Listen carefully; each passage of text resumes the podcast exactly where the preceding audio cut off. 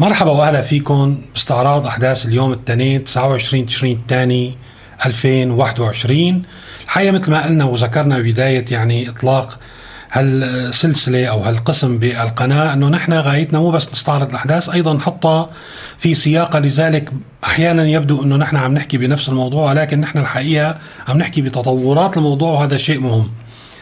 أه لحتى يعني نشير اليوم لتسجيل مهم أنا أه عملته. هو بيكون ممكن يكون خلفية لكثير من المواضيع اللي بدي أطرحها في المستقبل. بتمنى تشوفوه على المتابعين على قناة اليوتيوب بيطلع على الرابط على الشاشة. بالنسبة للفيسبوك بتمنى تاخذوا الروابط من قناة اليوتيوب لأنه وقت عم بحطها بالتعليقات عم بتضيع. كل الأحداث اليوم يعني صارت واضحة. الدولة السورية الرسمية بين قوسين. ماشيه باتجاه خطة يعني هذا هو المختصر آه، خطة لرفع الدعم آه، عن الشعب السوري.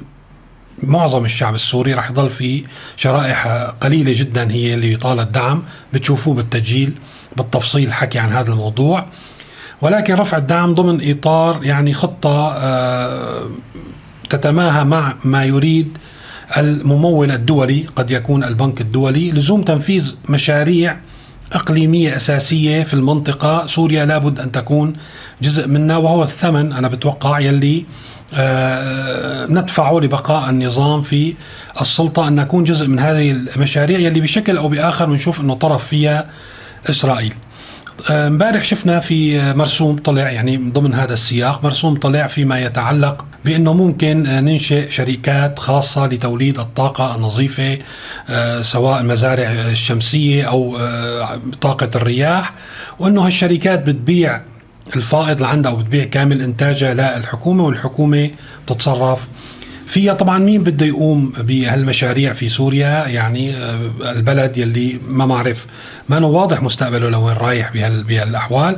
الإمارات هي اللي راح تقوم بهذا الموضوع على الأغلب لأن هي اللي عم تلعب دور الوسيط بين بين آه، يعني آه، سوريا وبعض الدول العربية اللي ممكن يكون في حرج بالتعامل مع إسرائيل وبين إسرائيل. فبنشوف الإمارات هي عندها مشاريع تعاون في الطاقة بما يتعلق بالمياه والكهرباء مع إسرائيل وبنفس الوقت عندها نفس مشاريع التعاون مع بالطاقة والمياه مع سوريا. هذا بينقلنا لك خبر مساء اليوم الأردن يدعو سوريا لتفعيل اتفاقية اليرموك للمياه. آه، الأردن عم بيقول من خلال هذا الخبر أنه طالب وزير الزراعة الأردني خالد كذا بتفعيل اتفاقية استثمار مياه نهر اليرموك بين الأردن وسوريا الموقع عام 1987 لضمان حصول الأردن على حقه في المياه. فإذا في اتفاقية قديمة هلا نحن مثل ما بنعرف أنه بأول السنة رح توصلنا كهرباء الأردن أو من القرر أنه تصل كهرباء الأردن إلى سوريا ولبنان بشكل أو بآخر. وقلنا محطات الكهرباء كمان. أنا بحب أذكر أنه وهذا ضروري جدا هالإعادة. يعني هالإعادة مهمة حتى نحن آه، نوثق هذه المعلومة ونخليها بذهن العالم أنه الكهرباء في الأردن من المحطة تغذيتها من الغاز الإسرائيلي.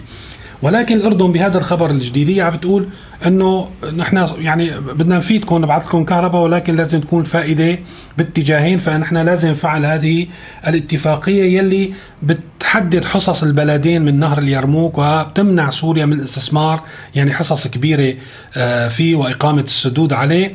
آه، الخبر ممكن تشوفوه على موقع سيريا نيوز ولكن هذا في سياق العملية. فإذا هلا معظم الأخبار اللي بدنا نشوفها هي في سياق تنفيذ هذه المشاريع. يعني الحامل الأساسي اليوم الاقتصادي والسياسي هو تنفيذ هذه المشاريع يلي في النهاية غاية السيطرة ويعني أنا فيني سميها نوع من الاحتلال الأمني والإقتصادي لهذه المنطقة. بعدين ما بنعرف شو بيصير.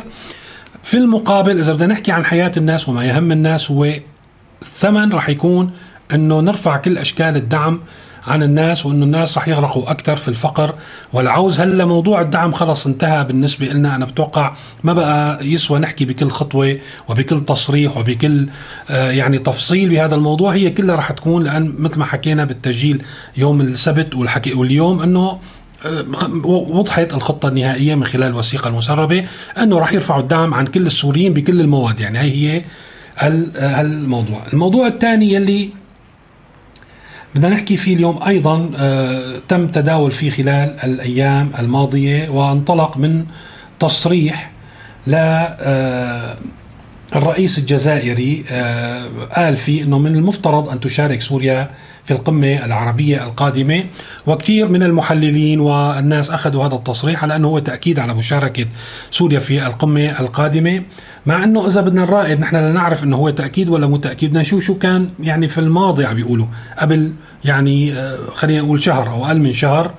آه، خاصة بعد زيارة وزير الخارجية الإماراتي لسوريا انطلقت تصريحات بتقول انه لا قمه عربية على أرضنا يعني الجزائر بدون عودة سوريا. كان هذا هو النفس هذا هو خلينا نقول الخطاب يلي موجود بعد زيارة آه وزير الخارجية الإماراتي واللي قلنا ربطناها بالمشاريع المنفذة أكثر ما بيكون ما تكون متعلقة بعودة سوريا للجامعة.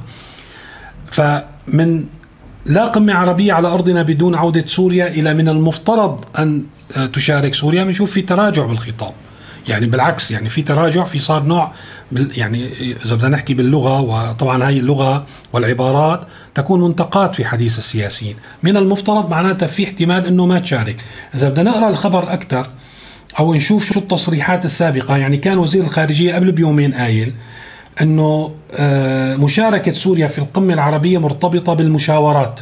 فإذا في شرط وهذا الموضوع إذا ما تقرر وفي احتمال إنه سوريا ما تحضر. القمة العربية ويأمل بأن تسود الإيجابية. هلا أيضا في إشارة ثانية لازم نلتقطها مادة نشرتها صحيفة النهار كمان من من يومين أو ثلاثة عن نقلا عن مصادر آه، دبلوماسية أو سياسية في باريس. بتقول إنه ممكن يعني نحن ما بنفرض على أصدقائنا أو يعني على دول العربية. بتقول إنه نحن ما بنفرض على أصدقائنا أو على الدول العربية قرار محدد. آه، هن يعني بمعناه بيعرفوا شو بده يعملوا. ولكن الموقف الفرنسي من موضوع عودة آه، سوريا للجامعة العربية هو آه، يعني حرفيا بيقولوا حسب المصادر الفرنسية إعادة العلاقات مع نظام الأسد يعتبر بمثابة الخط الأحمر كما أن إعادته إلى جامعة الدول العربية ستنهي العلاقة مع الاتحاد الأوروبي. يعني أي أنه أنتم أحرار ولكن إذا أعدتوا للجامعة العربية مو راح تعاونوا نظام الأسد أنتم راح تغرقوا معه فانتم أحرار. فإذا بهالحالة ممكن يعني إذا اتخذت الدول العربيه هذا القرار الانتحاري يلي هي أول إشارة يعني طبعا في أكثر من إشارة. كمان الولايات المتحدة أيضا رفضت موضوع التطبيع مع نظام الأسد. آه هون صار في نوع من الإعلان عن إجراء إنه القطيع رح تكون معكم. فإذا إذا حصل وعقدت القمة العربية و بحضور بشار الأسد ولن يكون تعويم لنظام الأسد وإنما غرق للجامعة العربية بحسب التصريحات من مصادر فرنسية.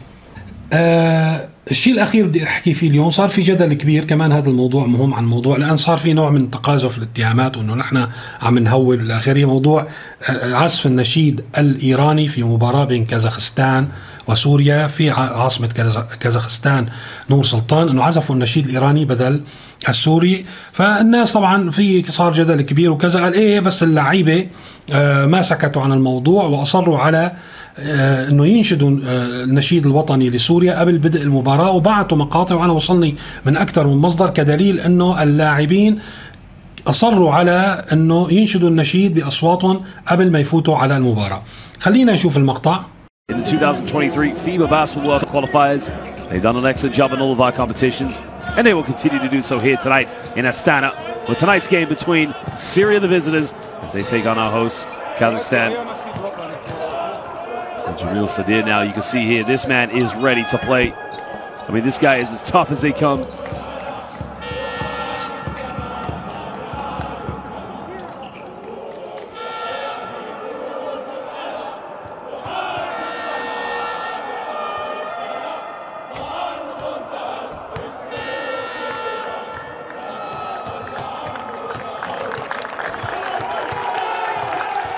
هلا اذا بدنا ندقق منيح بالتسجيل بنشوف إنه اللعيبة هون كانوا مجتمعين فمن المنطق إنه يكون هون مكان وقوفهم وإنشاد النشيد لم يحصل. لاحظوا لاحظوا كيف اللعيبة عم ينتشروا بالملعب وبلشوا تمارين التحمية والتسديد على السلة. لاحظوا الكرات في أيديهم.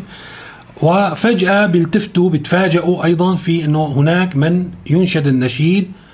مو اللعيبة يلي أنشدوا النشيد الحقيقة كان في ناس على المدرجات أنشدوا النشيد ووقفوا اللاعبين احتراما للنشيد الذي قام بإنشاده بعض المتابعين من السوريين على المدرجات.